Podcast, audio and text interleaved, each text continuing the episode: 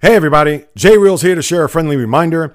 If this is your first time getting an opportunity to listen to what it is that I have to say about what's going on in the world of sports, welcome aboard. Or if you've been a long time listener, not only do I welcome you back, but I want to advise you to all please subscribe, rate, and review this podcast, the J Reels podcast, on wherever you listen to them. Of course, this pod is on all platforms, whether it's on Apple Podcasts, Google Podcasts, Spreaker, Stitcher, Spotify, iHeartRadio, Luminary, even Amazon Music. I not only host this endeavor, but I independently produce, edit, and write what you read and listen to. So your participation is vital to increase the visibility of this platform to those who aren't familiar with it. In turn, to generate interest to those who aren't aware or know of this podcast, especially the former or current athlete, broadcaster, blogger, sports writer, studio host, etc., as I want them to share their experience on the field, the court, press box, broadcast booth, or in the studio with me, so then I can flip that to you guys and gals to deliver top notch, fast paced, entertaining, informative, and credible sports talk unlike any other for everyone to listen to and enjoy and to keep coming back for more on a week in, week out basis. You could also go to the website for more information about me, the pod, archive shows at www.jreels.com. I appreciate you all. I thank you very much for listening, trusting, and believing in me. So, with that said, the J Reels podcast begins in five, four, three, two. Let's get this sports podcast party started, all right?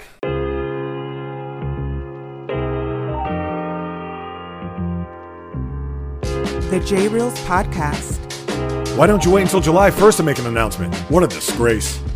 He can rack up all these numbers in October, November, and December, but what really counts is let me see this in January. The Sports Rebel without a pause, delivering fast paced, jam packed sports talk like no other. Listen, I gotta call it as I see it. He is not a good player. I'm sick and tired of having to deal with the disappointment of this franchise. When does it stop? And yes, another winter that I can sleep in peace. Coming correct, direct, and in full effect. Let's get it. This is the J Reels Podcast. Welcome aboard. What is happening, my good people? Greetings. How are you? How's it going? How's everybody doing out there? What is the latest and greatest? Hope everybody's doing well. Not only is the start of a new day, a new week, even a new month as we usher February into the calendar. And with that, a winter storm that has hit the Northeast as snow continues to fall and it's not letting up anytime soon. In fact, it's supposed to last until tomorrow. So we all must hunker down, bundle up, make sure we have our hot chocolate ready so we could plow through the storm and hope for warmer and brighter days that lie ahead. And while we're at it, speaking of starts, a new podcast is forthcoming as I deliver everything that's happening in the world of sports. As this is the J Reels podcast with your host, Jay Reels. For my first timers, welcome aboard. And for those who've been banging with me for 176 episodes, I welcome you guys back. Again, it's February the 1st in the year of our Lord 2021. The J Reels What's the Deal segment. What to expect on this podcast is as follows. Major League Baseball has certainly been cooking over the last week. Finally, as we're just a couple of weeks away from the start of spring training, or not, I'll explain why there may be a push to start the season a little bit later. Also, a ton of signings and trades, in particular, Nolan Arenado to St. Louis and a classic salary dump. So, you know, I have a lot to say about that. Also, the latest regarding no one being elected into the Hall of Fame for 2021. Better late than never that the hot stove has the front and back burners on high heat as pitchers and catchers are on our radar here in the course of the next couple of weeks. I'll have everything that's happening in the association the week that was, including discussions about the All Star game in March, which seems absurd right about now, but I'll touch on that as well as what's happening on the ice in the NHL. I'll also sprinkle in some college basketball and get into my hero and zero of the week. We can now officially turn on the clock to start the countdown as we're just six days away from crowning a champion after a quick but enduring year that the Shield, aka the NFL, has gone through as Super Bowl Sunday is now in our sights. We just hope, not that I'm trying to jinx this here, that no tests come up positive here over the course of the next three, four, five days. So you have to remember, it's not just the players that we're talking about. It's the assistant coaches, training staff, equipment and locker room attendants, security. All these people that are involved with running an organization are on notice as the NFL holds their breath and jumps through one last obstacle before they can exhale an enormous sigh of relief. And despite the great job that the powers that be, the NFL, have done, of course, out of all the leagues, they were the least impacted. Now, granted, their season ended last year in Miami in February, where the Kansas City Chiefs won their first Super Bowl in 50 years. And then the coronavirus was introduced to the country and then the world roughly six weeks after that, so they didn't have to cancel or postpone their season. But the biggest sport in the country by far, and the spectacle, the 55th game of this magnitude, will be front and center this coming Sunday, 6 p.m. down in Tampa, where we have the Buccaneers, first time ever that a team will be in their home stadium to host the Super Bowl, going up against the aforementioned Chiefs. And I get that there's a lot of things we could talk about this game. I know that there are storylines, we talked about a little bit last week, and everything that's on the line here, whether it's the Chiefs going for back to back for the first time since the 03 04 Patriots, the budding dynasty that we may see with Kansas City, considering that the quarterback has been signed long term, Kelce's been signed, Tyreek Hill has his deal, and those are the three main components. We also have to think about that offensive line, which they will not see Eric Fisher here in the Super Bowl game as he tore his Achilles in the championship game against Buffalo. But pretty much all the pieces are intact for this team to make a run here, similar to the Golden State Warriors, because we can't look at this from a eight, nine, 10 year window. We know the NFL is year in, year out. We get that these windows now consist of anywhere between three to five years. We get that the Patriots had the long, sustained success, but remember, that was over the course of 20 years in which they won six Super Bowls, but they were bookended between the early part of Belichick's career and Brady, of course, and then the latter part in which they won their last Super Bowl just two years ago down in Atlanta.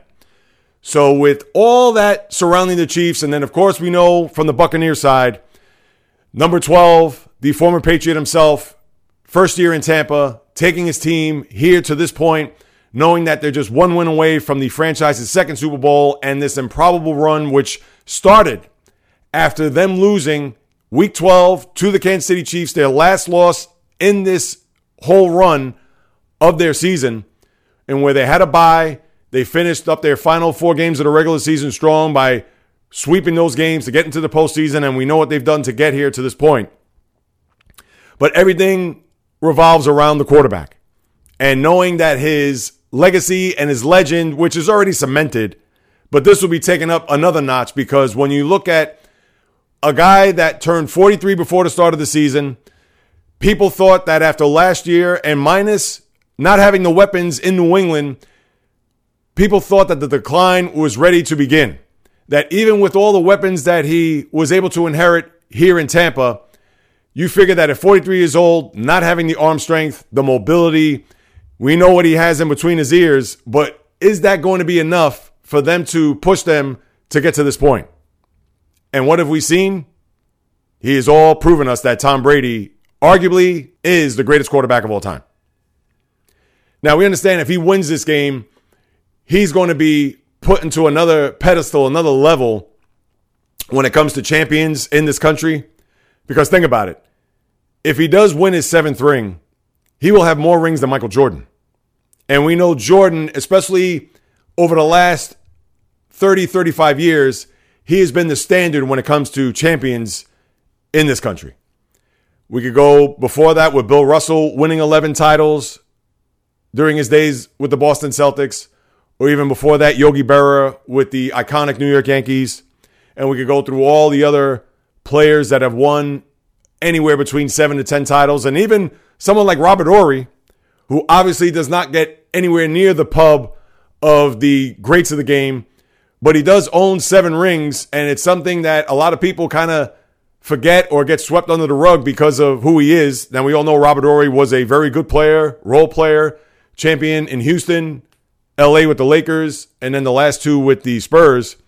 But when it comes to the giants of the sport, when it comes to the immortal player, Brady winning this one will put him past Jordan and he'll have bragging rights over him for the rest of his life. Now, is that a motivating factor for him to win this title? We all know it's a team game. He just wants to win the game. And then wherever the chips may fall after that, he'll look at it and say, well, yes, now I do have one more than MJ. But that's not the point here. The bottom line is that he is just one win away from getting number seven to put a bow on a season that was improbable from the start, as I mentioned from the very outset of this theme, when it comes to the battles of coronavirus and having to move games, postpone, reschedule, etc. And he and his Buccaneer team is just 60 minutes away from accomplishing that. Now, to me, I'm just going to be cut and dry, people. I could go through X factors. I could go through so many different scenarios. Who's going to be the key player or what are going to be the keys to the game? And I know you're going to listen to a lot of pregame stuff and wherever else you may get your sports, you'll certainly digest and probably regurgitate a lot of that stuff. But to me, how I look at this game is very cut and dry.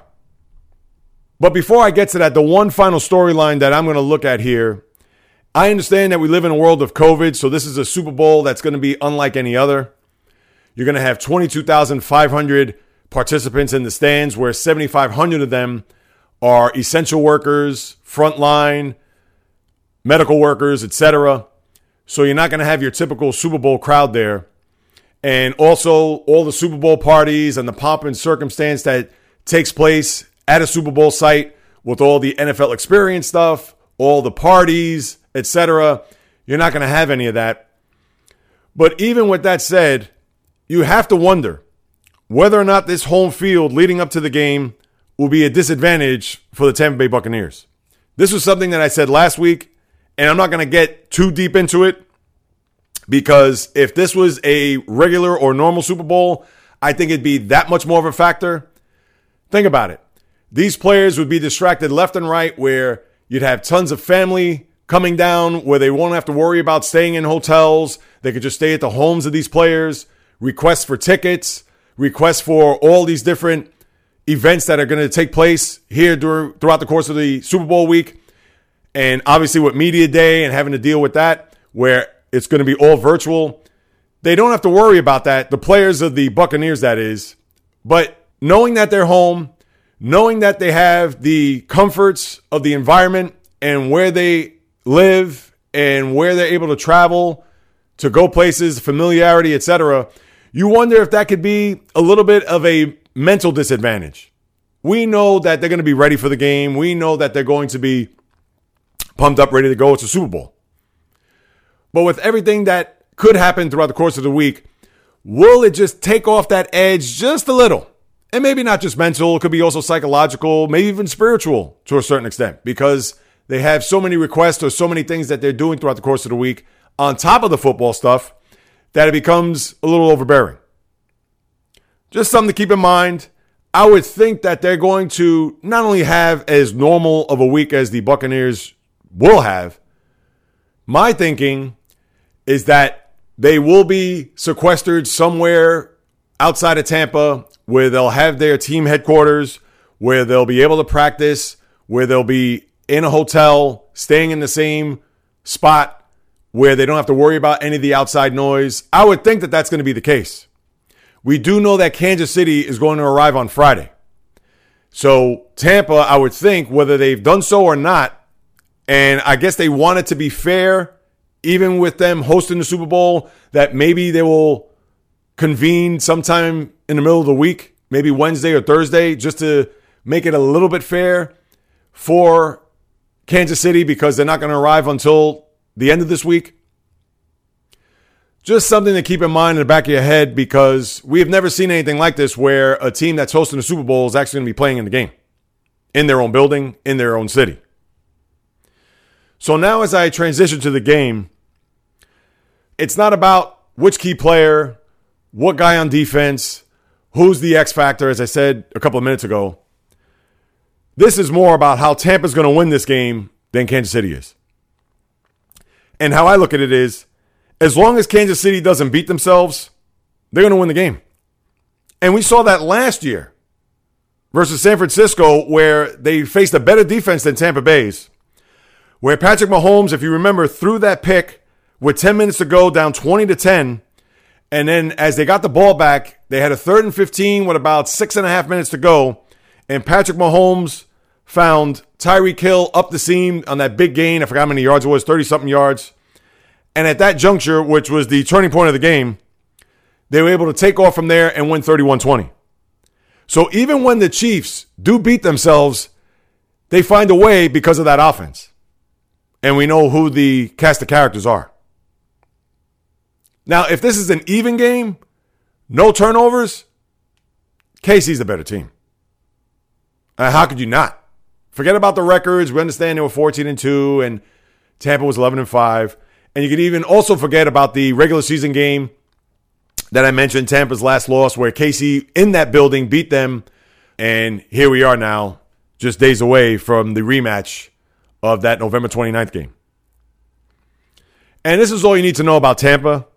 Based on what's transpired here in this postseason, you go back to the divisional game against New Orleans where they had three turnovers that they converted in the most crucial part of the game into touchdowns, and they went on to win 30 to 20. You look at the game last week in Green Bay where they had two key turnovers and they converted that to touchdowns. Obviously, the one to Scotty Miller there right before the half where that was all on Kevin King and Mike Pettine's defense, where Pettine now no longer has a job as he's been – shipped out of Green Bay. And then, of course, the fumble by Aaron Jones, which on the next play, Cameron Brate in the end zone for Tom Brady. Those two turnovers led to touchdowns. They're going to need the same result here in order for them to win. Because, like I said, if the turnover battle is even, the Chiefs are going to win the game. And Tampa's going to need those turnovers to convert in order for them to win. And as we saw last year, and I get people can say, well, come on, Jay Reels, that was last year, different game, whatever. But we know that the Chiefs could overcome their faults depending on the part of the game. But you did see, and it's in their resume, how they were able to come back down 20 to 10 to put up 21 points in the final six minutes and win going away. The Chiefs, as we all know, they're high octane, probably the best offense since the greatest show on turf of the Rams back in the late 1990s into the 2000s. So Tampa has to be near perfect. KC, as long as they don't implode, as long as they don't beat themselves, like I said, I think they're going to win the game 30 to 22. Will it be close? Maybe early on. I wouldn't be surprised if Tampa right away tries to go for the juggler early, tries to show Kansas City that, yeah, we're not going to try to be methodical. We're not going to try to just run on first down maybe throw on second down or just try to eat up the clock. Now, we know that they're going to get into a shootout with the Chiefs. That plays right into their hands. But I could see maybe early on Bruce Arians maybe wanting to push the pedal to the metal and make sure that his team strikes first, strikes quickly, and to show that KC, they're going to be in for a long evening because Tampa, they do have their playmakers and they do have the quarterback. But we all know Kansas City could counter with that and then some. That's how I look at the Super Bowl people. I understand you may feel a little like, hey, I want to hear more about what Jay Reels has to say. That's what it's going to boil down to, people. I don't want to hear, oh, they got to double team Kelce or double team Tyreek Hill, or yes, the Buck defense is going to have to be opportunistic to get those turnovers. Yeah, we know that. I'm telling you something that you already know. And I get that you're going to hear it from all the other outlets.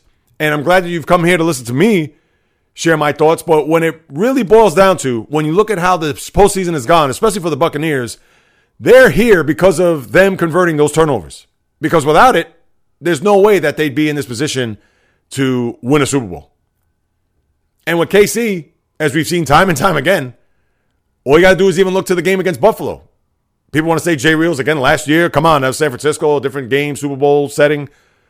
All right, well, let's look at last week where Mecole Hardman early in the game, fumbled the ball 9 nothing. Right away, Kansas City could have been a little tight. Kansas City could have played a little close to the vest. But what happened? Blink of an eye, it's 21 9, and they go running away with the game, and it wasn't even competitive after that. So that's what I'm talking about. Now, you had a ton of news and notes here over the last week with rumors, trades, hirings, people weren't hired, etc. And I'm going to try to breeze through this because I do have a lot to discuss here, especially with the baseball, because I couldn't believe what has transpired in baseball. But I get that that's for later on. Everybody's now in NFL mode. Where do I begin? Do I start off with the Deshaun Watson soap opera, which I talked about last week, and how he's requested a trade to be sent out of Houston, and then on top of that, from reports at the end of the season JJ Watt looks like is a guy that is played his last game as a Houston Texan. And with that, they bring in David Culley, who is the Baltimore wide receiver coach and passing game coordinator. So he was your next coach, not Eric Bieniemy. 65 years old, Culley. A lot of people may think, hey, maybe is he going to be a guy that's going to relate to the younger player? Is he going to be a guy that at 65 getting his first head coaching job? Is this going to be an experiment that may go wrong or may go bust? Now, Culley did say that he took the job knowing that the quarterback was going to be there in Watson. But all the reports say that he's going to be gone. And although we haven't heard it from Watson himself, this is his representation, of course, we do wonder whether or not, if this is going to be a done deal, whether the quarterback is going to leave Houston and then pretty much going to have to blow it up and start over. And as I've said time and time again, which would be a disaster because if you're the Texans, even with a disgruntled quarterback there, you have to do whatever it takes to sit this kid down, to tell him that, yes, we've made mistakes. Be honest, be transparent. He'll respect that. Now, he may still want to be traded, but don't just leave it up there in the open or come out in the media and say, yes, we still want him as quarterback, but then not meet with him or his representatives or to mend these fences so you can have your franchise quarterback in tow here for the next 10 years.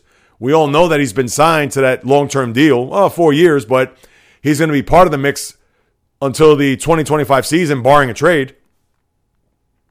But then this is twofold because you wonder if Deshaun Watson, and again, we haven't heard it from him, not only does he want to trade, but Eric Bieniemy was a guy that was on his radar as far as perhaps him being his head coach and we all know that Bieniemy over the last couple of years has not been able to get a job, and it's a travesty that he hasn't.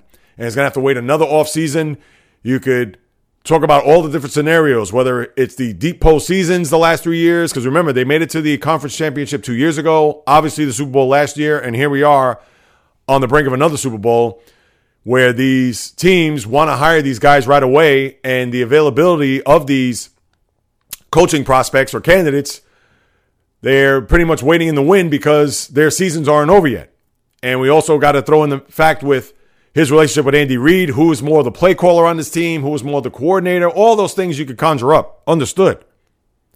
But it is a joke how Bieniemy has been left out in the cold again without a job. And you would think going into next year, he's going to be the leading candidate for whatever job and whatever teams that are going to go belly up this coming year.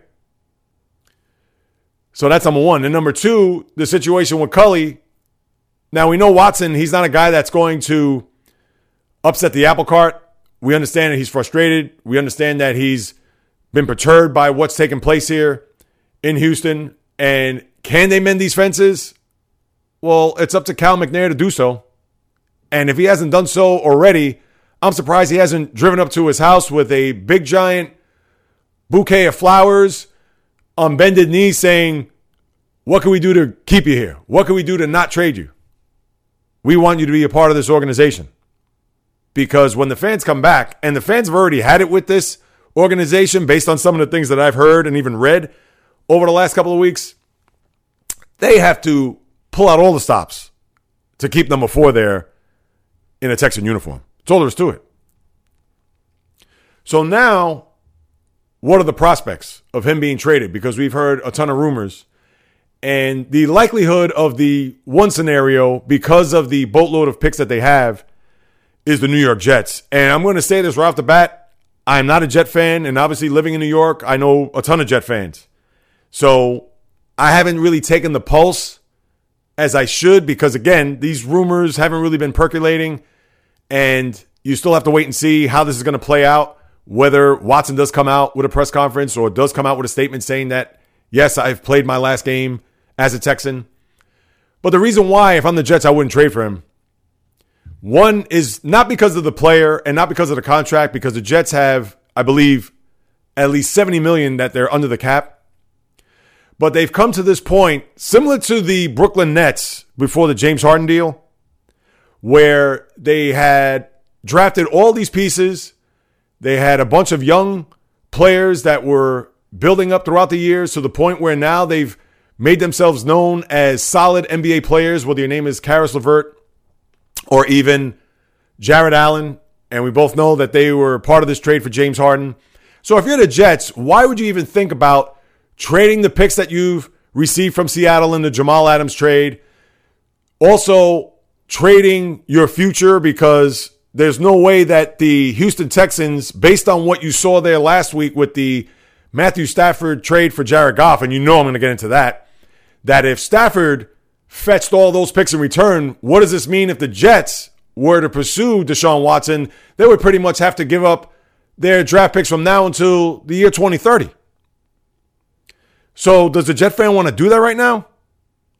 Now, we know the Jets aren't anywhere near close to a playoff team, let alone a Super Bowl. But if you're going to bring Watson in, you're going to have 35 million tied into your quarterback. We know you have a left tackle in place, which is great, but who are your playmakers? Who's your running back, your receivers, etc.? You're not going to have a team that's going to complement Watson and his ability to be able to get the ball downfield, and we understand that he's going also going to run too at times.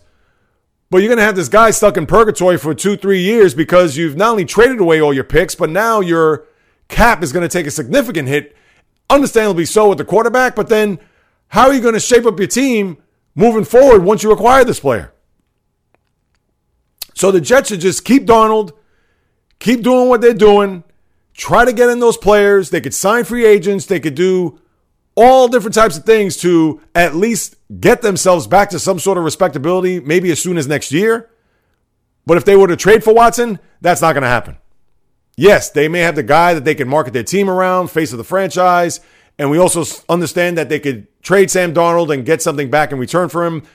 But they're going to give up a lot more for Watson than, than what they're going to get back for Darnold. So you just might as well keep Darnold for one more year. Try to get some offensive pieces around him. Even if you want to draft the tackle, I believe, from Oregon, you want to bookend him with Becton, beautiful. Or if you want to go after a DeVonta Smith to get that weapon, to be that wideout, that threat for Sam Darnold, go for it. But I think it would not be wise for Woody Johnson, Joe Douglas, the GM, and company to just say, the hell with it. Let's bring this quarterback in and we'll worry about the aftermath later. Because just like with the Nets, they may have the three headed monster of Durant, Irving, and Harden, but you got no one to play defense, as evidenced last night in the game where they had a 146 141 lead with 12 seconds to go and end up losing. So that's what I would do if I'm the Jets. I would hold on to what I have and let Watson go elsewhere. But the thing is, is that the Jets may be the only team that the Texans will seduce because of the stockpile of draft picks that they have. Now let's go to that trade that took place on Friday between the Rams and the Lions, where the Lions received Jared Goff and a boatload of picks, I might add, including two number one picks in 2022 and 2023. Now, granted, those picks are probably going to be in the 20s or maybe in the 30s if you're a Ram fan. And to my guy, Beck, the Ram fan in upstate New York, I wonder how he feels today knowing that this trade is taking place because if you're the NFL, this has to cease. Because the Rams, all they've done since they drafted Jared Goff is trade away their number one picks as if it's going out of style. They will not have a number one pick now for seven years running. I mean, who does that? And we could go through all the trades. We talked about Jared Goff, obviously Brandin Cooks in the trade with New England where they got a number one pick the Jalen Ramsey trade where they traded both their 2021 and last year's pick in 2020, and now in 2022 and 23, the number one pick is going to go to the Lions. First off, Matthew Stafford is not, and I underline, not worth giving up that much to get a guy who, let's face it, has never won a playoff game in his life, has been in the playoffs two times, and on top of that, yes, he is a great thrower of the football. And we understand that he has ability. He's thrown for over 5,000 yards. But then again, just about anybody could throw for 5,000 yards in today's NFL. But there is no way that if you're a Ram fan or even the ownership, GM, whatever, there was no way that you have to give up that much to get him in return. And I understand part of that was, well, they have to pay Jared Goff, where I believe his extension started last year, so he has three more years at whatever it is, 100 and some odd million. But even still, if you're the Rams, uh-uh, I'll give you 2022 first round pick and maybe a third as they're giving up a third round pick this year, but back to back number ones? Like I said, Deshaun Watson is worth a lot more than that only because he's eight years younger, has a lot more in front of him, where Stafford, he hasn't proven to win a big game in his life. And there's the other thing. Are the Rams really thinking, even with the boy wonder genius Sean McVay, that Matthew Stafford is the final piece to take the Rams to the promised land? All of a sudden, he's John Elway? I, mean, I don't understand. Two first round picks? Boy, I tell you, Stafford better be renewed, revived, and it's not as if he's going to a team like the even the Buccaneers. We understand they have some nice pieces there. Robert Woods, Cooper Kupp, Higbee, the tight end is, is decent. They have a good running game. But it's not as if he's going to the Rams. And like I said earlier, it's Isaac Bruce, Torry Holt, Marshall Faulk, Az Hakim. It's nowhere near that team. I was just puzzled. I couldn't believe it. I could not believe that the Lions got all that in return. And I don't want to hear about the Goff contract. I get it that they have to pay him, and they were because they had to pay him, we had to get these picks. The Rams didn't have to say yes to that. And I understand that there was probably a deadline where they knew the Rams and the Lions were probably going to be the only two teams that can make a trade like this work because of the contracts. Because I believe Stafford is, I think he has one more year left, maybe two. I don't even remember off the top of my head. But yeah, I just, oh my God. I, I just didn't like it if you're a Ram fan. And it's not even about the picks, yes, but Stafford, that's your guy? Might as well kept Goff. And we understand Goff is hit or miss, maybe more miss than hit. But at least he's played and won in big games. What has Stafford done? He's done nothing. So we're going to see how that pans out in uh, Southern California. I tell you, man, that was, woof. I, I still, as I'm talking about it now, I can't get over it. Forget about just the trade. But again, Matthew Stafford, and I don't want to throw ice water on him, but uh, please, NFL fans, I'm sure you feel me. And there may be a couple of the Stafford fans that like, come on, you got to give him a break. He's going to a new team. Okay, maybe, but again, what has he done in his NFL career, especially in his post career? And you can say he's played on bad teams, Jay Reels, but he did have Calvin Johnson there for what is it, nine of those seasons or eight of those seasons because Johnson, I believe, was drafted, what, 08? And Stafford came in the year after. I mean, he had Megatron there, and they still didn't win anything. All right, let me move on here. Jason Witten retires again. 11 time Pro Bowler. He's going to be a first ballot Hall of Famer. You would think this is going to be it. Who knows what he's going to do?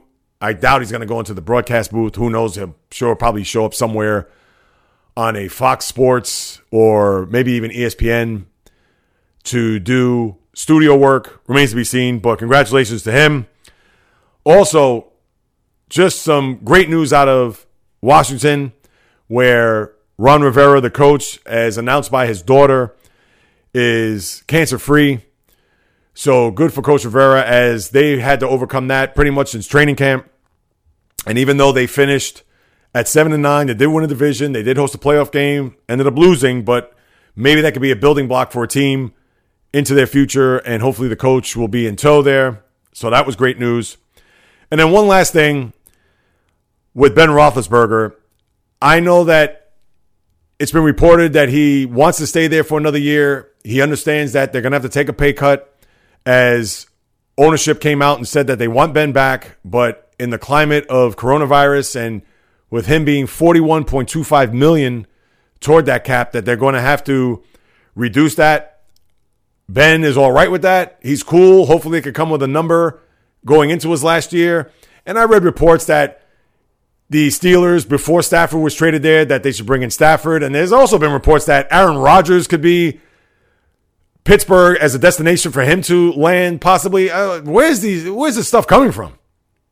You mean to tell me that they're just to let Roethlisberger go and have dead money on the cap, and then bring in a guy who's to make, in essence, equivalent to what Roethlisberger makes? Uh, come on. Talk about wishful thinking. And with Roethlisberger, I know he wants to come back, and I want him to come back one more year, but this is it. No extensions. I don't care if he is MVP and they win the Super Bowl next year. This is it for him. And this is talking as a lifelong Steeler fan, as you well know. All I hope is that whatever the money is, I'm sure it's going to be cut in half. Ben has made a ton of money in his career. It shouldn't be about that now. I get you don't want to play for $2 million, considering he'll be 39 next month and that he's going into the final year of his career. But hey, I'm sure he'll be happy with anywhere between 15 to 20 million if it's going to help out the team. So let's see how that unfolds. All right, let me uh, move on to a few other things. I'll save baseball for later on. I'm going to sandwich the NBA and NHL together. I'll say this twofold in reference to coronavirus. We get that the NBA's postponed a lot of games, same for the NHL. My thing is, is that how are these games going to be made up here is beyond me. They haven't come out with a plan. They haven't said as to when of these games going to be rescheduled. I understand a lot of this just happens on the fly, and you can't automatically reschedule these games or look at the calendar and say, aha, we got this week where we could block out. Now, we do know they have that week, I believe in March sometime, where they're going to use it as their all star break. I know it's unfair to the player to make up some of those games during that time, but you have to wonder, and this goes for the NHL as well. You have to wonder whatever their plan is, and even if it's something that is pretty much being done in their offices as we speak, they have to make sure that these games get played or at least get scheduled to where they could look at the end of the season if you're the NBA, if they're not going to play 72 games, maybe these teams end up playing 68, or same for the NHL, 56. Some of them play 52. Because look at what Major League Baseball had to do. Now, mind you, they only had a two month season. But with what happened with the Marlins early on, where they didn't play for nine days, and then the St. Louis Cardinals, two and a half weeks. And we understand that there's no such thing as double headers as they did in baseball.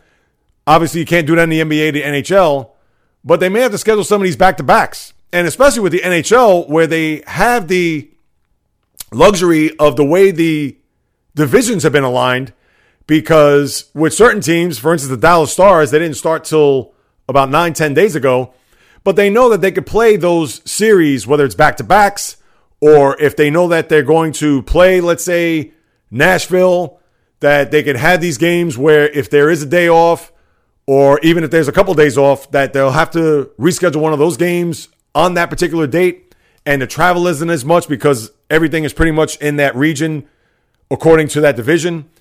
But as far as the NBA goes, yeah, if you're the Wizards, where they finally started playing last week, but let's say, and I don't believe they haven't played the Lakers as of yet, but if a team that's on the West Coast, they were supposed to play, whether in Washington or in that destination, how are you going to make up that game where you got to be flying all over the country in order to make that up? So you got to wonder what's the plan here for the NBA because they cannot finish a season with some teams playing 72 games and other teams playing 64 or 66 because that's going to affect not only the standings and especially when it comes to the top eight in the postseason, and we get that there's probably going to be some play-in tournament along the line. You know that they're going to incorporate that. And I believe they actually did announce that prior to the start of the season. In my opinion, they have to make sure that this schedule gets fulfilled because we've seen it in baseball. Obviously, the NFL, with the NFL is a little bit different because it's a week by week thing, but we've seen they had to maneuver times and games and days. NBA and the NHL have to do the same thing. They just can't have these seasons go by the wayside or just, oh, well, we're not going to play this game. So if you only played 60 games and you're the, let's say, New York Knicks, and you have a chance to make it to the postseason, but you'll probably be part of that play-in tournament. But if they're playing 60 and everybody else is playing 68, 70, 72, come on. You wonder what's the plan here? So it's just something to keep an eye on because I know I'm looking at it and I haven't really been like fully delved into the NBA. Although this past week I did get my dose. Of course, I watched the game Saturday night between the Lakers and Celtics there on ABC. Very good game, entertaining game. Obviously, it came down to the final possession there where Anthony Davis was stripped of the ball. Jaylen Brown made a great attempt to save it as it was about to be stolen, I believe, by Alex Caruso. And then the pass over to Kemba Walker, who had a good open look in and out. And then Daniel Theis was Johnny on the spot, but his putback came right after the buzzer. And not only that, but it hit off the rim anyway, so it probably wouldn't have counted. And the Celtics lose another crushing game to the Lakers. And they've lost a lot of those games to the Lakers over the years. Even going back to that one regular season game, I'm talking regular season, not postseason.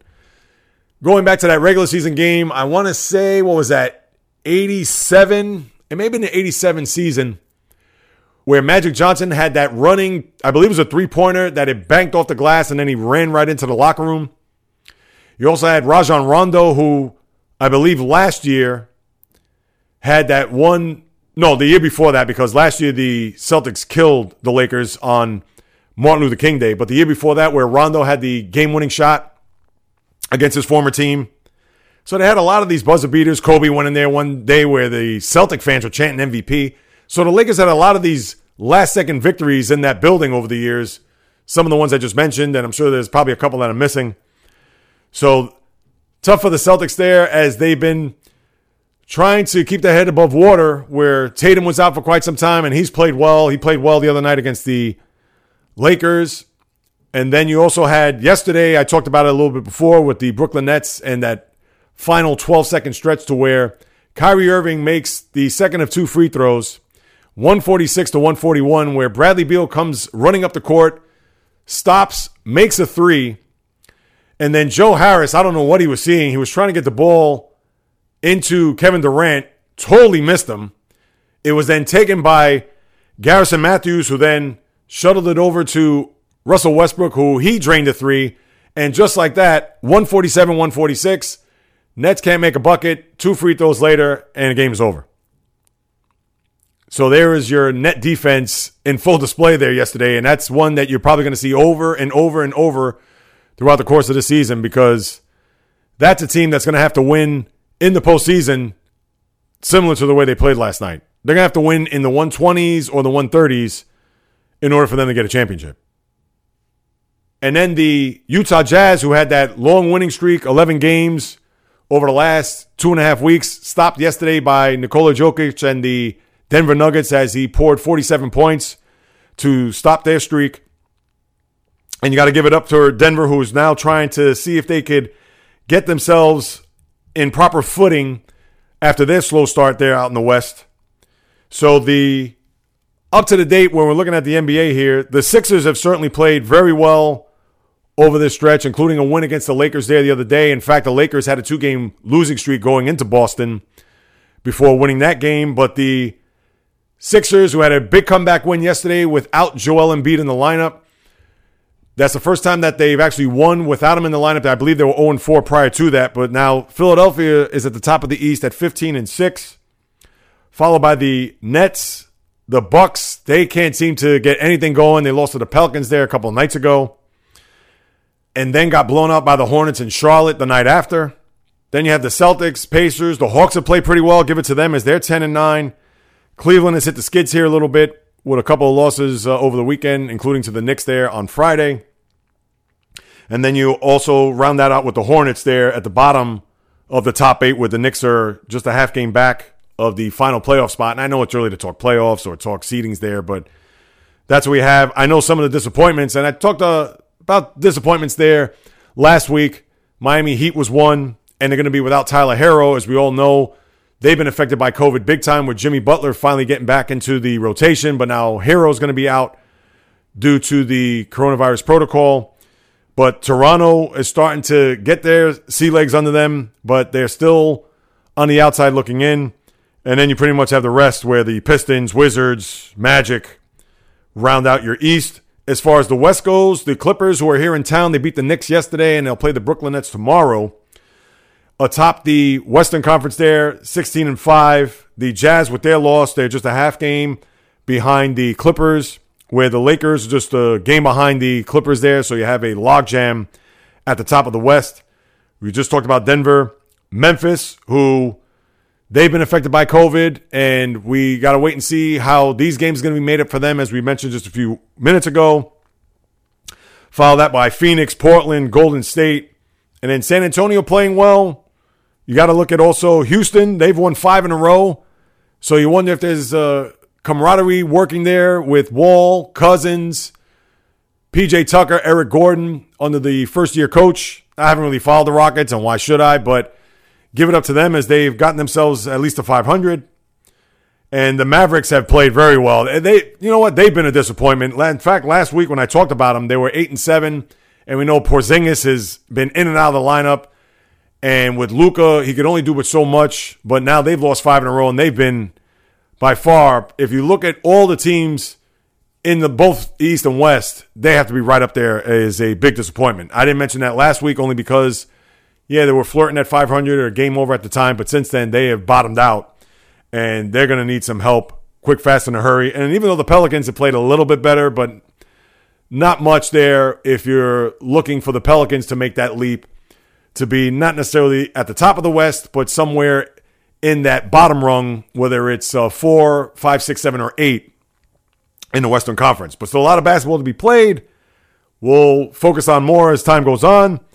And pretty much the same for college basketball. When you look at some of the teams that have fallen out of the top 10, whether you're Tennessee, who dropped as far down as 18, although they have righted the ship there a little bit. They won a couple of games in the past week, so maybe they'll creep up in the rankings. But if you're Kansas and Wisconsin, they dropped down to 14 and 15 respectively. Actually, Wisconsin's now 14 and then Kansas 15.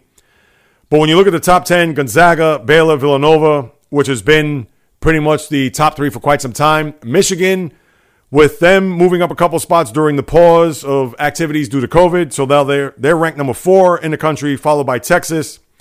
Then Houston, Iowa had dropped a few spots with losses to Indiana and Illinois. Then you had Virginia, who moved into the top 10, but they just lost to in state rival Virginia Tech. And Alabama, do we have to worry about the basketball team being a threat?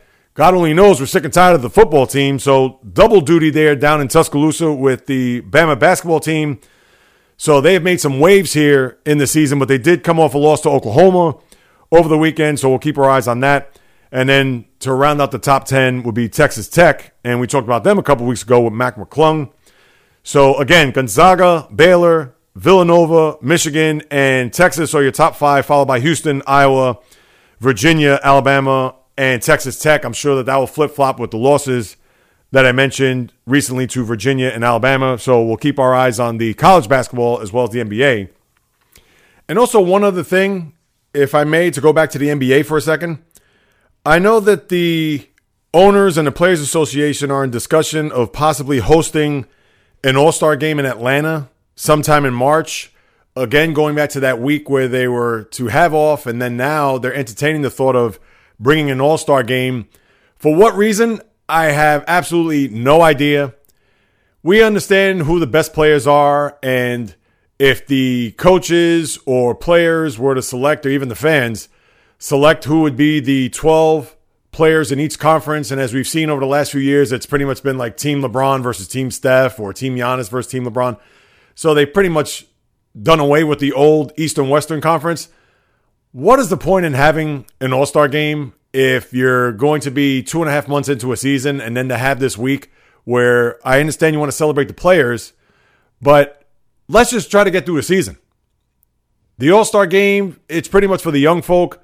Someone like myself, I can't sit there and watch a 155 to 151 type of game.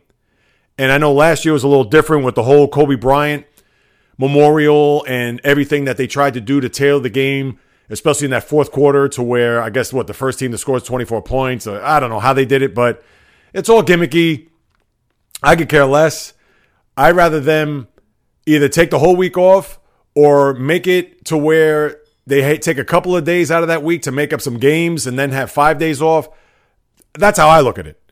So it would be a complete waste of time to have them set up an all star game where we all know it surrounds the weekend where it's the shootout and the slam dunk competition, also the rookies versus sophomores game.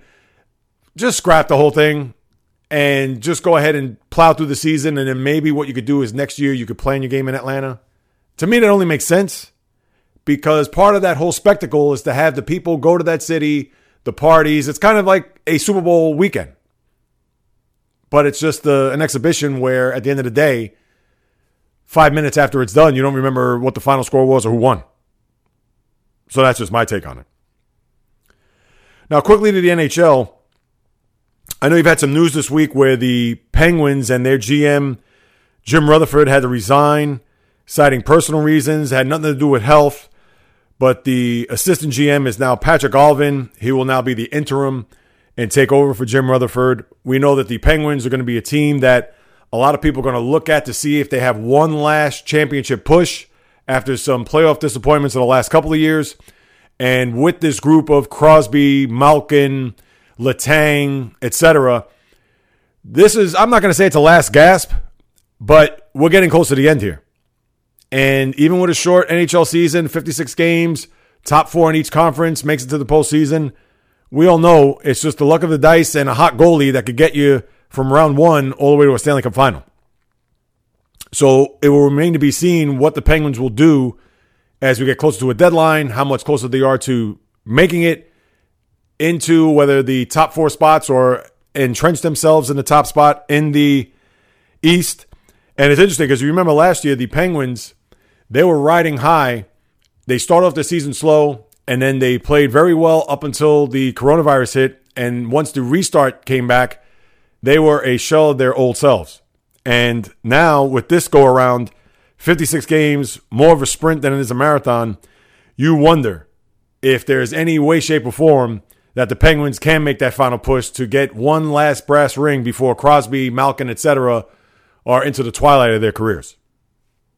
You've also had a big return to the NHL for one Alexander Ovechkin as he finally was able to get past the COVID protocol and produced in his first game, returning with an overtime winner against the Bruins as the Capitals have not lost a game in regulation this year. They do have three overtime losses, but the Capitals are looking, speaking of pushes, to get themselves back to the NHL mountaintop as they've gotten off to a great start. And even with COVID affecting their team, it certainly hasn't been a negative as they've been able to plow through and trudge along without their captain and megawatt star. So you wonder how the Capitals are going to be from here on out.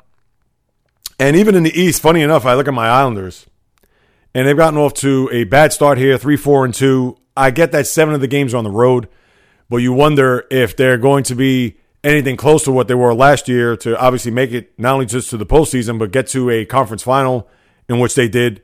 Very early to tell. Still a lot of hockey to be played, but it certainly does not look encouraging if you're an Islander fan right now with the way they've started off. In fact, they're just right ahead of the Rangers at the bottom of the Eastern Conference. And then you looked at the other day, speaking of stars in the league, I know the highlight over the weekend was the Connor McDavid goal against Toronto, where he went coast to coast. He had defensemen playing the puck. I get that he's a blur. I get that he's pretty much the next guy after the Crosby Ovechkin era leaves. You're going to have the Connor McDavid be the guy that's going to carry the mantle of that next generational player. And we get that the game's a lot different now than it was then, where if that was Wayne Gretzky, who was similar in styles when you look at McDavid, and for him to get knocked on his rear by the defense as opposed to just letting him skate right through the zone and put the puck in the net, he's a guy that the Edmonton Oilers, they've certainly underachieved here over the last few years, and they've had a lot of offensive firepower. They haven't done anything in the postseason. They were also, just like the Penguins last year, a product of a hot team going into the coronavirus, and then in that opening round against the Blackhawks, they got obliterated. So McDavid and company have a lot to prove there, especially when it comes time for the postseason. But he's a guy that a lot of people are going to look at more so in NHL circles because the casual fan or the person that's not really the diehard hockey fan, they're not going to look at what's happening north of the border unless you get to the postseason. But McDavid has had just a tremendous start to the season here. And you wonder what the Oilers will do to try to get themselves back at the top of the NHL. When we looked at the standings, I know it's too early. A lot of these teams have played but a handful of games. When you look at even just in the East, for instance, you have the Flyers with 10 games. We know about the situation with the Capitals now bringing back Ovechkin, but they have played nine games. They've pretty much been a nice balance there in the East, where in the Central, Florida, Carolina, Dallas, as we know, didn't start their season. They were the last team to even play a game and start their season. Tampa, they all have six games, where Columbus, Chicago, and Detroit have all played 10. Now, Vegas has had this issue with COVID, so their next few games are going to be or have to be rescheduled. They have seven games where three of the teams in that division have already played 10. The Blues have played nine. And then in the North, you have Toronto, with double digits already under their belt. Vancouver and Edmonton have already played 11. And then you have Calgary 7, Winnipeg 8, Montreal 8. We're going to have to wait and see it's going to be interesting as time goes by and how these leagues are going to be able to reschedule these games, as I said at the very top of this, because these playoffs are probably going to be a lot of these play-in tournaments. Who knows? Uh, that's just my thought. That's my guess right now. I know the NBA has pretty much put that out, as I've already noted, but the NHL, they're going to have to pretty much do the same thing. And you already have to start thinking, even though their seasons aren't going to end, the NBA and NHL for that matter, until late April, but they have to consider doing another bubble scenario, don't you think? Maybe the NBA doesn't want to do that again I know the hockey player is so down low on the totem pole when it comes to maintenance is concerned. Because when you look at, and let's call it as we see it, the NBA player, the NFL player, they're more high maintenance than the hockey player. So maybe they will look at having to do another two city bubble like they did last year with Edmonton, Toronto. I'm sure they don't want to do that. But obviously, they can't go 56 games and then have to fall flat on their faces if coronavirus, and we're not going to know until April as we get there with vaccines and with the way the virus is being controlled, and even with new variants coming from all parts of the world into this country. I tell you, it's just it's a never-ending saga. But we'll certainly continue to keep our fingers on the pulse when it comes to that. All right, baseball fans, let's get to it because there is a lot to chew on here. With a rather dormant offseason up until I would say about 10 to 14 days ago. Now you have so much baseball news that you would think that you're in the middle of summer, let alone here, February, as I look out the window and I see snow piling on my windowsill.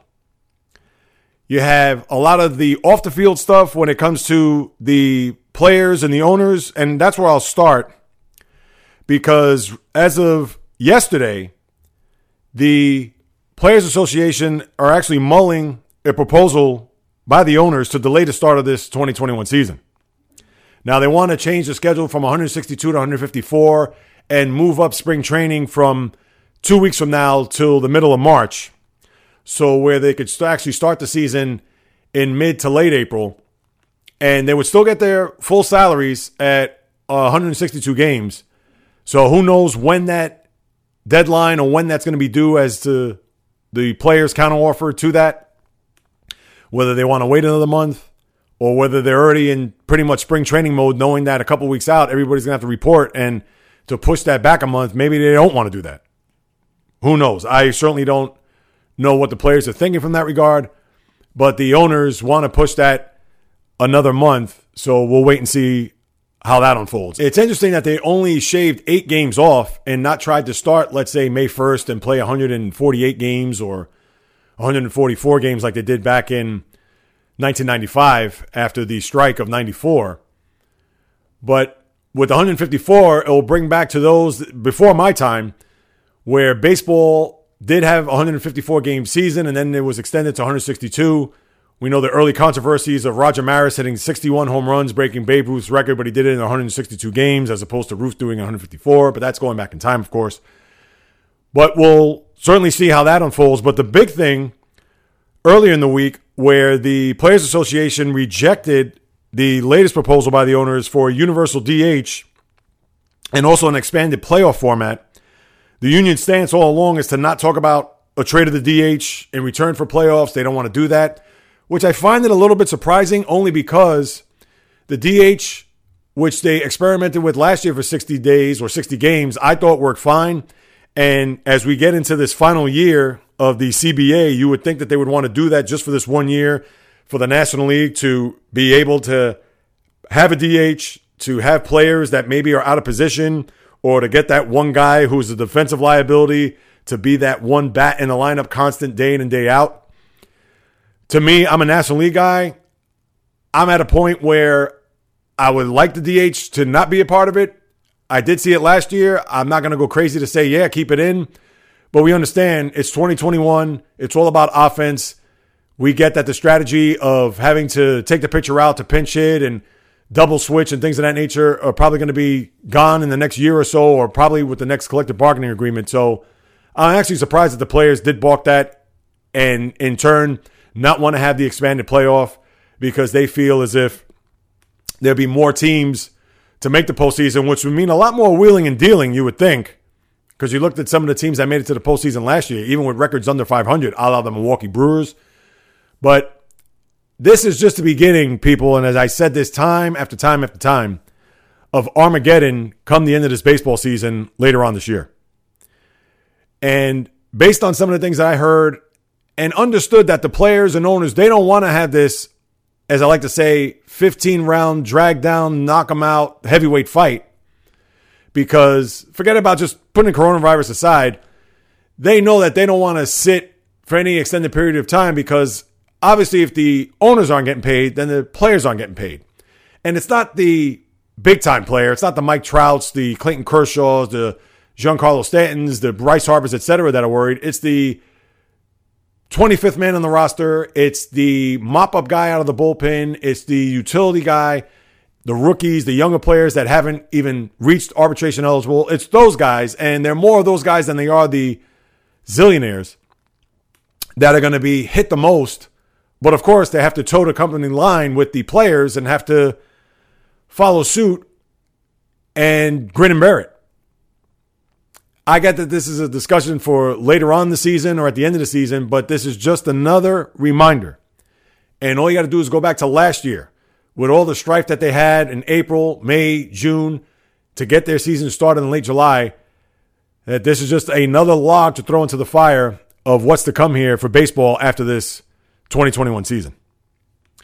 But let's get on to bigger and better things. Let's get to some discussion here, some breakdowns, etc. When we look at baseball and everything that's transpired, the first thing I'll start here as far as another domino falling in the free agent frenzy, especially of the high priced variety. And after George Springer signed with the Toronto Blue Jays, and the Blue Jays have been very active this offseason, the Phillies re up JT Realmuto to the tune of five years, $115 million, which I believe is the most expensive contract ever given to a catcher. So he was able to stay with the team that was traded for through the Miami Marlins. So he will stay put to backstop Aaron Nola, Zack Wheeler, etc. And then they also bring back Didi Gregorius to the tune of two years of $28 million. So I'm sure the Philly fans were sweating it out a little bit, knowing that they may not get their catcher or shortstop back. So they're in the fold. They'll be fine come spring training, whenever that's going to start. But we're still waiting on Trevor Bauer. He's a guy that has been well chronicled and ballyhooed this offseason for everything that has gone on, whether him winning a Cy Young in a 60 game season or him blowing up Twitter with a lot of his comments and teams and places that he would like to land. And one of those places still could be New York and the Mets, but with the Mets trading Steven Matz early in the week for three prospects, was the prospects who knows what they're going to turn out to be. But that frees 5.2 million off their books.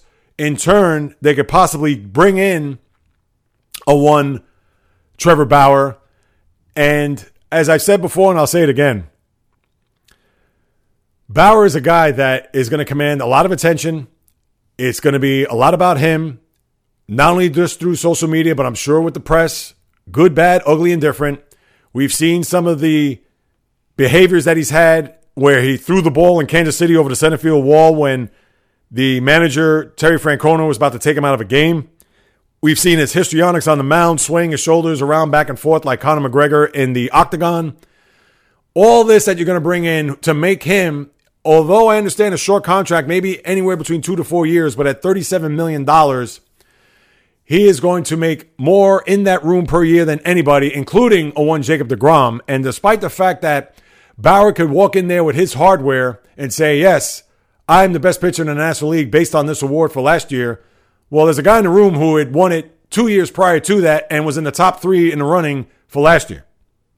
And who knows over the course of an 162 game season, although we'll never know, but probably would have been the favorite to win if that was the case. So when you have to deal with that type of persona in the locker room, a locker room for the most part that's been pretty together, a lot of camaraderie. You've seen it over the course of the last two years, whether your name is Pete Alonso, whether your name is Michael Conforto, JD Davis, Dominic Smith, those guys have rallied around each other. So to bring in a guy like Bauer, and even though he's only on the mound once every five days, you have that aura of him always behind you. Now, will he be a good soldier when he comes here? Is he going to be healthy as far as competition towards a one Jacob deGrom and some of the other pitchers on that staff? Or is he going to be a guy that's just going to have this inflated ego knowing that he feels that he's the best pitcher based on what the writers said last year, and that's going to either napalm bridges or maybe connect them to hopefully winning a World Series. And it's not like he's already on the team. This is just what I forecast. And Bauer's only really had, when you think about it, the one good year. Now he's had some solid years in Cleveland, but when you look at his latter couple of years in Cleveland, he's been an average pitcher. You know, this isn't a guy that's been lights out game in, game out, or season in, season out to where you could look at it and say, well, yeah, this is going to be a difference maker. Can he still be that difference maker? Absolutely. But you don't know what you're going to get when he comes here, and especially when he's playing in this market with this fan base, with these expectations. And as much as he may relish that, but he's never had to face that. All right, think about it. He's been in Cleveland. And I understand they haven't won a World Series in a zillion years, but that fan base, as good as they are, it's not New York City. It's not the Met fan. So there's just so many dynamics when it comes to bringing him on. And you know what? If they do sign him, obviously I'm going to root for him. I'm going to hope that he could be that final puzzle. Although I think there's still one really good offensive player away, besides maybe shoring up that rotation to bring in a guy like Trevor Bauer. But man, that is buyer beware with it flashing neon lights and as bright as it possibly could be. That's just me. And quickly, I'll say this about Steven Matz. It's just a shame that this local kid from Long Island, who started off with a bang in 2015, was unable to pan out here. I know he had some injuries early on, especially in that 2016 season, but he was never able to get himself on track. He throws upwards of 95 left handed, has very good stuff, but he was unable just to be the guy that, all right, was he supposed to end up being a number one or number two starter? No, but because he was left handed, and him being a starting pitcher, you would think at worst he would have been a number three starter. And as it was last year, he was so bad that he got demoted to the bullpen. And then now with him earning 5.2 million this year and the Mets trying to shave off some salary for them to maybe bring in the likes of Trevor Bauer and be under the luxury tax, that's why he gets jettisoned for three prospects. So let's see how he does for the Jays as they've made a ton of moves and one of those being Marcus Semien, the former A, signed a one year contract to play second base, $18 million. All right, now let me get to this Nolan Arenado trade that happened on Friday, coincidentally, with the Matthew Stafford to Jared Goff deal. Now, Arenado, who has been a fixture in Colorado, we all know his resume, gold glove third baseman, I believe, every year that he's been in the major leagues. Power numbers, all right, you want to say Colorado has something to do with that, playing in Coors Field, but still, he's been a very productive and dominant offensive player throughout his career. Now goes to St. Louis and the quintessential salary dump.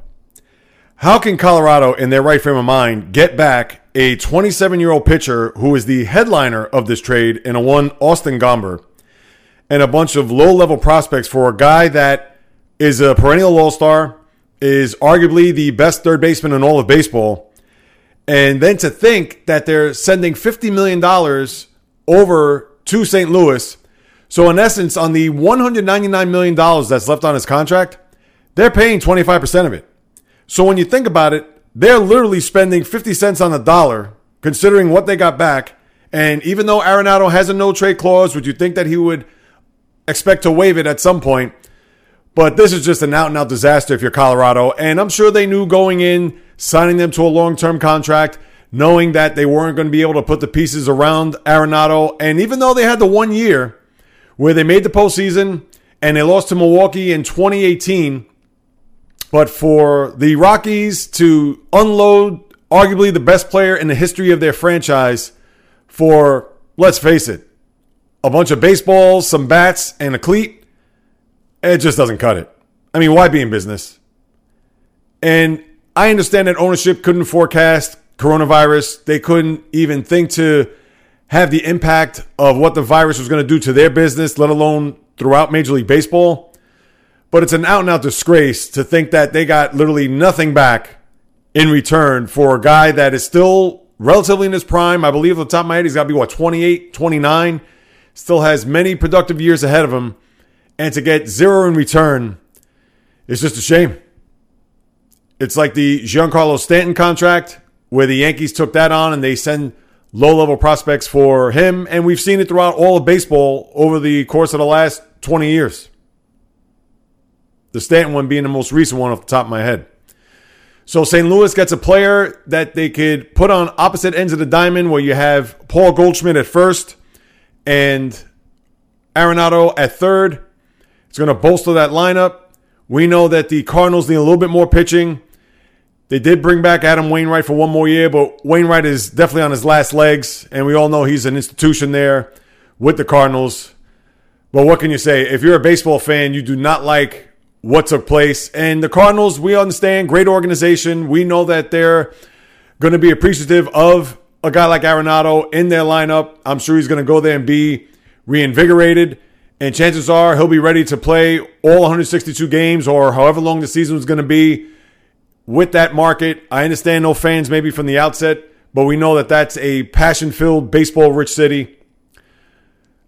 But when you're a Colorado Rocky fan, the six that are out there, and you have to unload your best player and get that return, it makes you not want to be a fan anymore. So I definitely understand where you're coming from.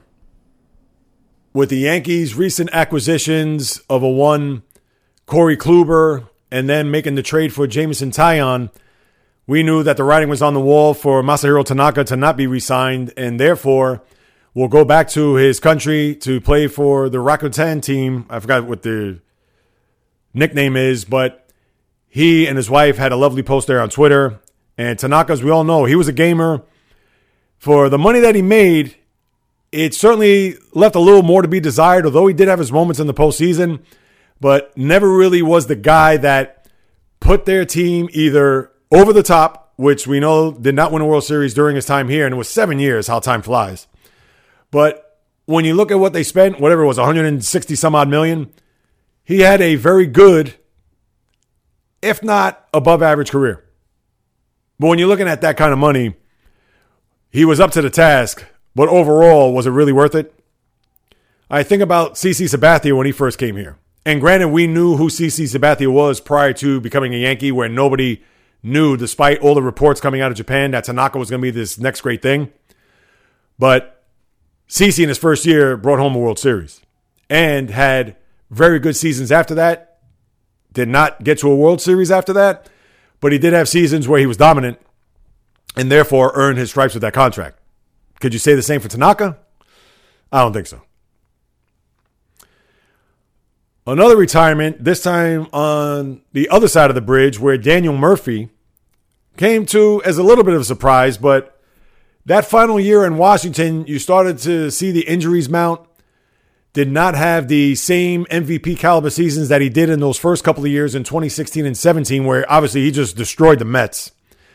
And then was traded to the Cubs that last part of the 2018 year, and then signed there with the Rockies, and hasn't become the same player that he was.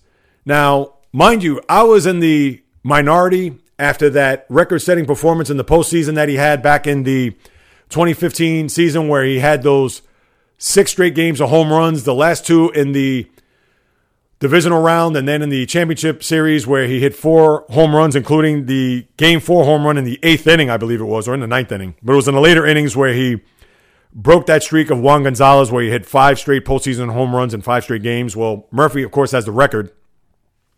And that was one not to bring him back because he was a defensive liability at second base. He was a guy that was a good hitter and then became a great hitter when he went to Washington. And to the tune to where he only got, and I understand it's only, but 37 and a half million for three years, where if he could turn back time, he would have signed for a lot more because, man, as I said about Tanaka, was it really worth it and what he got paid for the results? Well, talk about bargain basement and Murphy for those first two and a half years was an MVP candidate, as I mentioned just a little while ago. But be that as it may, Murphy, who was a good Met And I don't want to hear about any retirements or ceremonies, him coming back to Citi Field, because he was an average player overall at best. Very good hitter, professional hitter, even clutch. But if the Mets or Steve Cohen even think about having a day for him, that is preposterous. Uh, that's all I'm going to say. No offense to Murphy, and I'm sure he'd be surprised if there was a day for him, but come on. No, no, no, no, no. I, I don't want to hear that. And I won't get into the Steve Cohen thing with the situation the other day with the GameStop and the Reddit crowd and some of the things he had to say about that. He mentioned that he's getting off Twitter, that he's going to focus more on the team, he's not going to interact with the fans, whatever. All right, that's his prerogative. And we understand that that's shady to begin with because obviously all the people, the hedge funds guys, they went up in arms because of the Reddit crowd and how they pushed feverishly to get the GameStop stock to where it was, I don't know, $488 on Friday and crying foul with the rich guy saying, oh, you know, how could they do that? Calm down, guys. You're going to be perfectly fine. You know, it's just amazing to think because these guys, and rightfully so, you know, they don't know anything about that world. But hey, if they're able to, for one day or whatever it is, take a particular stock and took advantage of it and they were able to see an increase to the point of X amount of dollars, then so be it. Please, you've already established yourself. And I'm not a stocks guy by any stretch, but you know what? If you're going to start crying a, a muck or a foul over people coming across a windfall because of a stock that was pushed by people through Reddit, uh, please, and find something else to do. Let them have their day in the sun. Lord knows you've had a zillion days in the sun and will continue to have that. So please. And then let me get to the Hall of Fame election where you had no players that were a part of the 2021 ceremonies. Now, remember, last year you're going to have everything that transferred that didn't take place due to COVID are going to be taking place hopefully this summer in July, where you'll have Larry Walker, Derek Jeter, and a few other people be a part of the enshrinement up there in Cooperstown. But with players like Curt Schilling, Barry Bonds, Roger Clemens, etc., and I'll go down the line – this was not necessarily their last chance because I believe Schilling has one more year and Bonds and Clemens has a couple more years left on the ballot. But you knew that these guys weren't going to get anywhere close to the 75% that they needed to get into the Hall of Fame. Now, mind you, Schilling was close at 71%, and he was off by, I think, 16 votes. But the proverbial wisdom was that because no ceremony last year, and you have Derek Jeter, as we all know, all time great, and Walker, uh, debatable, but with Jeter, and then you want to couple in the fact that if Schilling or Bonds were to be a part of it, it would seem a little bit tainted. Maybe that was a little bit of the whispers or the rumblings within baseball circles. So you'll push it till next year where you'll have A Rod and David Ortiz on the ballot. So that's something just to keep in mind as we get to next January. But with Schilling, to me, his regular seasons have been, I'm not going to say spotty, but you look at his track record, he had about four or five Hall of Fame seasons, and he'd been playing for what, 18 years? But we all know it's his postseason, which is phenomenal. What was it? 11 and 2 with a 2.2 ERA. Uh, that's Hall of Fame worthy, if you ask me. And we've seen Schilling, whether it was the game five in 93 against the Blue Jays, pitching the complete game shutout. Obviously, the bloody sock game with the Yankees in 2004, which was probably the biggest game in the franchise's history, considering they hadn't won a World Series at that point. And then you just got to rewind three years prior to that with his dominance against the Yankees, starting in games one, four, and seven in a World Series to where he was a co MVP with Randy Johnson for the Diamondbacks. So to me, I think he's a Hall of Famer. Bonds and Clemens, who knows? At some point, they may end up getting into the Hall of Fame. We know their track record. We're not going to go back to the whole steroids on both sides, whatever. But who knows? Maybe next year could be the year where they finally get the votes you would think Schilling, if he was close this year, and even though he said that he did not want to be a part of this ballot, but the baseball writer said that no, he's going to be on it. He, being Schilling, rather have the Veterans Committee put him on notice and have him be anointed into the Hall of Fame as opposed to the writers. But because he has one more year on the ballot, the writers are going to say, nah, we're not going to scratch him off just yet. But a guy that's got a lot of traction here and got 52% of the votes Go look at the back of Scott Rolen's baseball card. And I'm not trying to say he was a bum or to say that he was not a good player because he was. But for him to get that many votes is be, I couldn't even believe it. Here's a guy that does not have black type on any of his offensive categories. I want to say off the top of my head, he's a career 260 hitter. Didn't have 3,000 hits, didn't have 500 home runs. And I get that's not the standard anymore because of the way the game's been played over the last 20 years. But he's not a guy that was a dominant figure in baseball. Yes, was he a gold glove third baseman? Was he steady at the position? Absolutely so. But let's not forget, people, the Hall of Fame is not for steady. It's for spectacular. It's for dominance. It's not for very good. And I'm sorry, if Rolen gets to the Hall of Fame, then might as well just let everybody in. No offense to the guy either. But go look at his stats.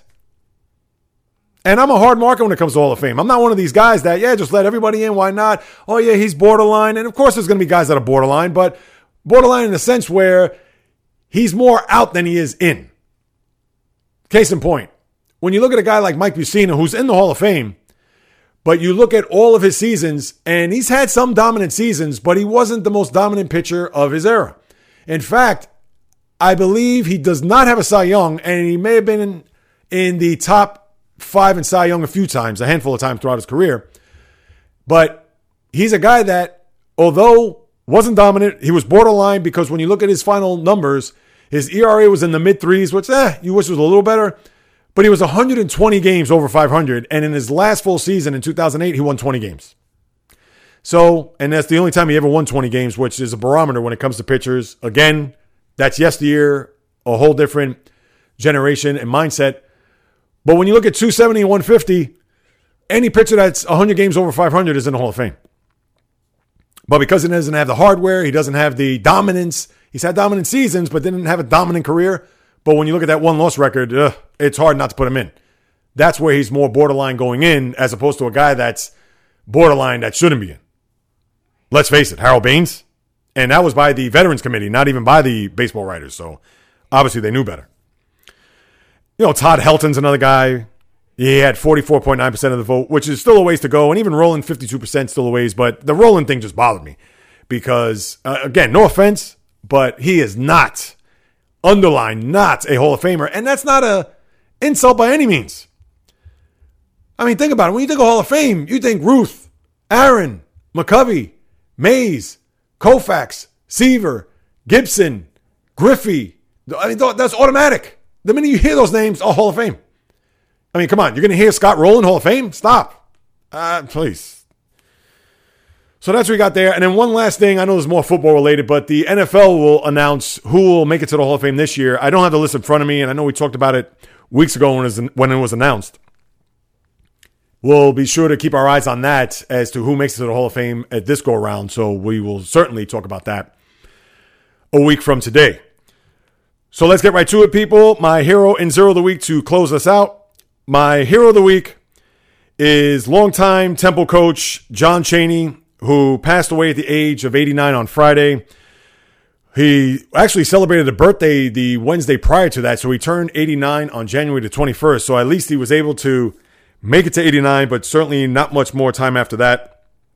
We all know how much of a tough guy he was. You always see him there on the sidelines looking disheveled with the tie undone and the top button and the sleeves rolled up. And him many years ago getting into a verbal, almost fist fight with uh, John Calipari when he was a coach of UMass. He was a tough SOB. He was a guy that was hard on his players, but his players respected him and they loved him, and he was well respected throughout the college basketball circles. So, thoughts, prayers, condolences go out to the Chaney family as he is my hero of the week. And then my zero of the week, and oof, Seattle Seahawks offensive lineman Chad Wheeler for being charged on Wednesday following his arrest on suspicion of felony assault, domestic violence, and the details are as ugly as they possibly could be. Not only accused of choking his girlfriend twice until she lost consciousness, telling her, as in the report, to bow down in front of him, to one point where he was eating ice cream and she walked out of the bedroom and he made a comment, Oh, you're still alive. I mean, come on, Chad Wheeler. And we could talk about concussions and all this other stuff that's going on, mental health. Hopefully that's not the case, but let's not make that the fallback here. I mean, for him to come across with that is just, you can't even wrap your head around it. And then sadly, We don't know if there's going to be any surveillance home video that's going to come out from this, but the NFL, they need to come down hard. And we know the Seahawks, they already cut him, so he's long gone and he's made his apologies, etc. But when you look at Ray Rice, when you look at some of these other incidents that's happened in the past, even Kareem Hunt to a certain extent, but more so Ray Rice, where we saw the video and we know what took place, and obviously he's never been back in the league. Where Hunt's been back in the league was more of a, and not to exonerate him in the least, but they need to punish him to the hilt here, be suspended, and if there is video, the NFL should go in there and find out if there is any home surveillance, because if there is, it needs to be brought to light. Obviously, this is a brutal case against a football player that he should be locked up and thrown under the jail. And then lastly, if there was a home surveillance system and was destroyed, that's all you need to know. Chad Wheeler, my guy, you are my zero of the week. So that'll do it. Episode 176. As always, people, I appreciate you for taking the time out to download, listen to what it is I have to say about what's going on in the world of sports, and a way to pay me back in not only listening, because I know that's takes a lot of your day, even if it's a simple, quick download and you just hit play on your phone or wherever you subscribe to podcasts, whether it's on Apple, Google, Spreaker, Stitcher, Spotify, iHeartRadio, Luminary, you know all the platforms. But the reason why I ask you to subscribe, rate, and review is because it helps the growth and expansion of this podcast. And I know I've been saying this week after week because with your participation, it's going to increase the visibility of this podcast with all the others that are out there. So in turn, I could bring in the guests, whether it's the former or current athlete, the blogger, writer, sports writer, studio host, to have them share their experiences with me. So in turn, I could flip that to you guys and gals so you could get a chance to absorb and digest what the players or the writers, the broadcasters that were able to report or play in between the white lines as they share their wealth and knowledge of experience with me. So please subscribe, rate, review this podcast ASAP. Also, if you want to hit me up with any questions, comments, criticism, praise, you could do so on any of my social media accounts, whether it's on Instagram at JReels or the JReels podcast, which is strictly sports, on Twitter, JReels1, just a number, on Facebook, the J JReels podcast fan page, and an email, which is the JReels podcast at gmail.com. Please feel free to reach out to me. I'll be sure to follow up with you as I love to have that back and forth with you guys. And if you want to support this endeavor by contributing to the podcast, behind the scenes, the website, upgrade of equipment, things of that nature, just to keep this going on because I'm not going anywhere, people. As you well know, this is what I love to do. You could go to my Patreon page, which is P as in Paul, A T as in Tom, R E O N as in Nancy dot com, www.patreon.com slash the J Reels podcast. Whatever you want to contribute to that, I would sincerely and greatly appreciate it. Because just like I said a minute ago, it's in the blood, people. I've been talking about sports pretty much since I was out of the womb. And I love getting into anything and everything to break it down analysis, opinions, thoughts, all that. When it comes to the diamond, the ice, the gridiron, the hardwood, the golf course, racetrack, tennis court, you name it. From my lips to your ears, from my heart to your soul, from where I am to wherever you are. The J Reels podcast always comes correct, direct, and in full effect. And also go to the website at www.jreels.com for more information, as I have a guest in the coming weeks, so you definitely want to stay tuned for that. From the South Bronx, the South Beach, the South Central, the South Pacific, and all points beyond. Peace, love, and God bless everybody. Until next time on the J Reels podcast, on the flip, baby.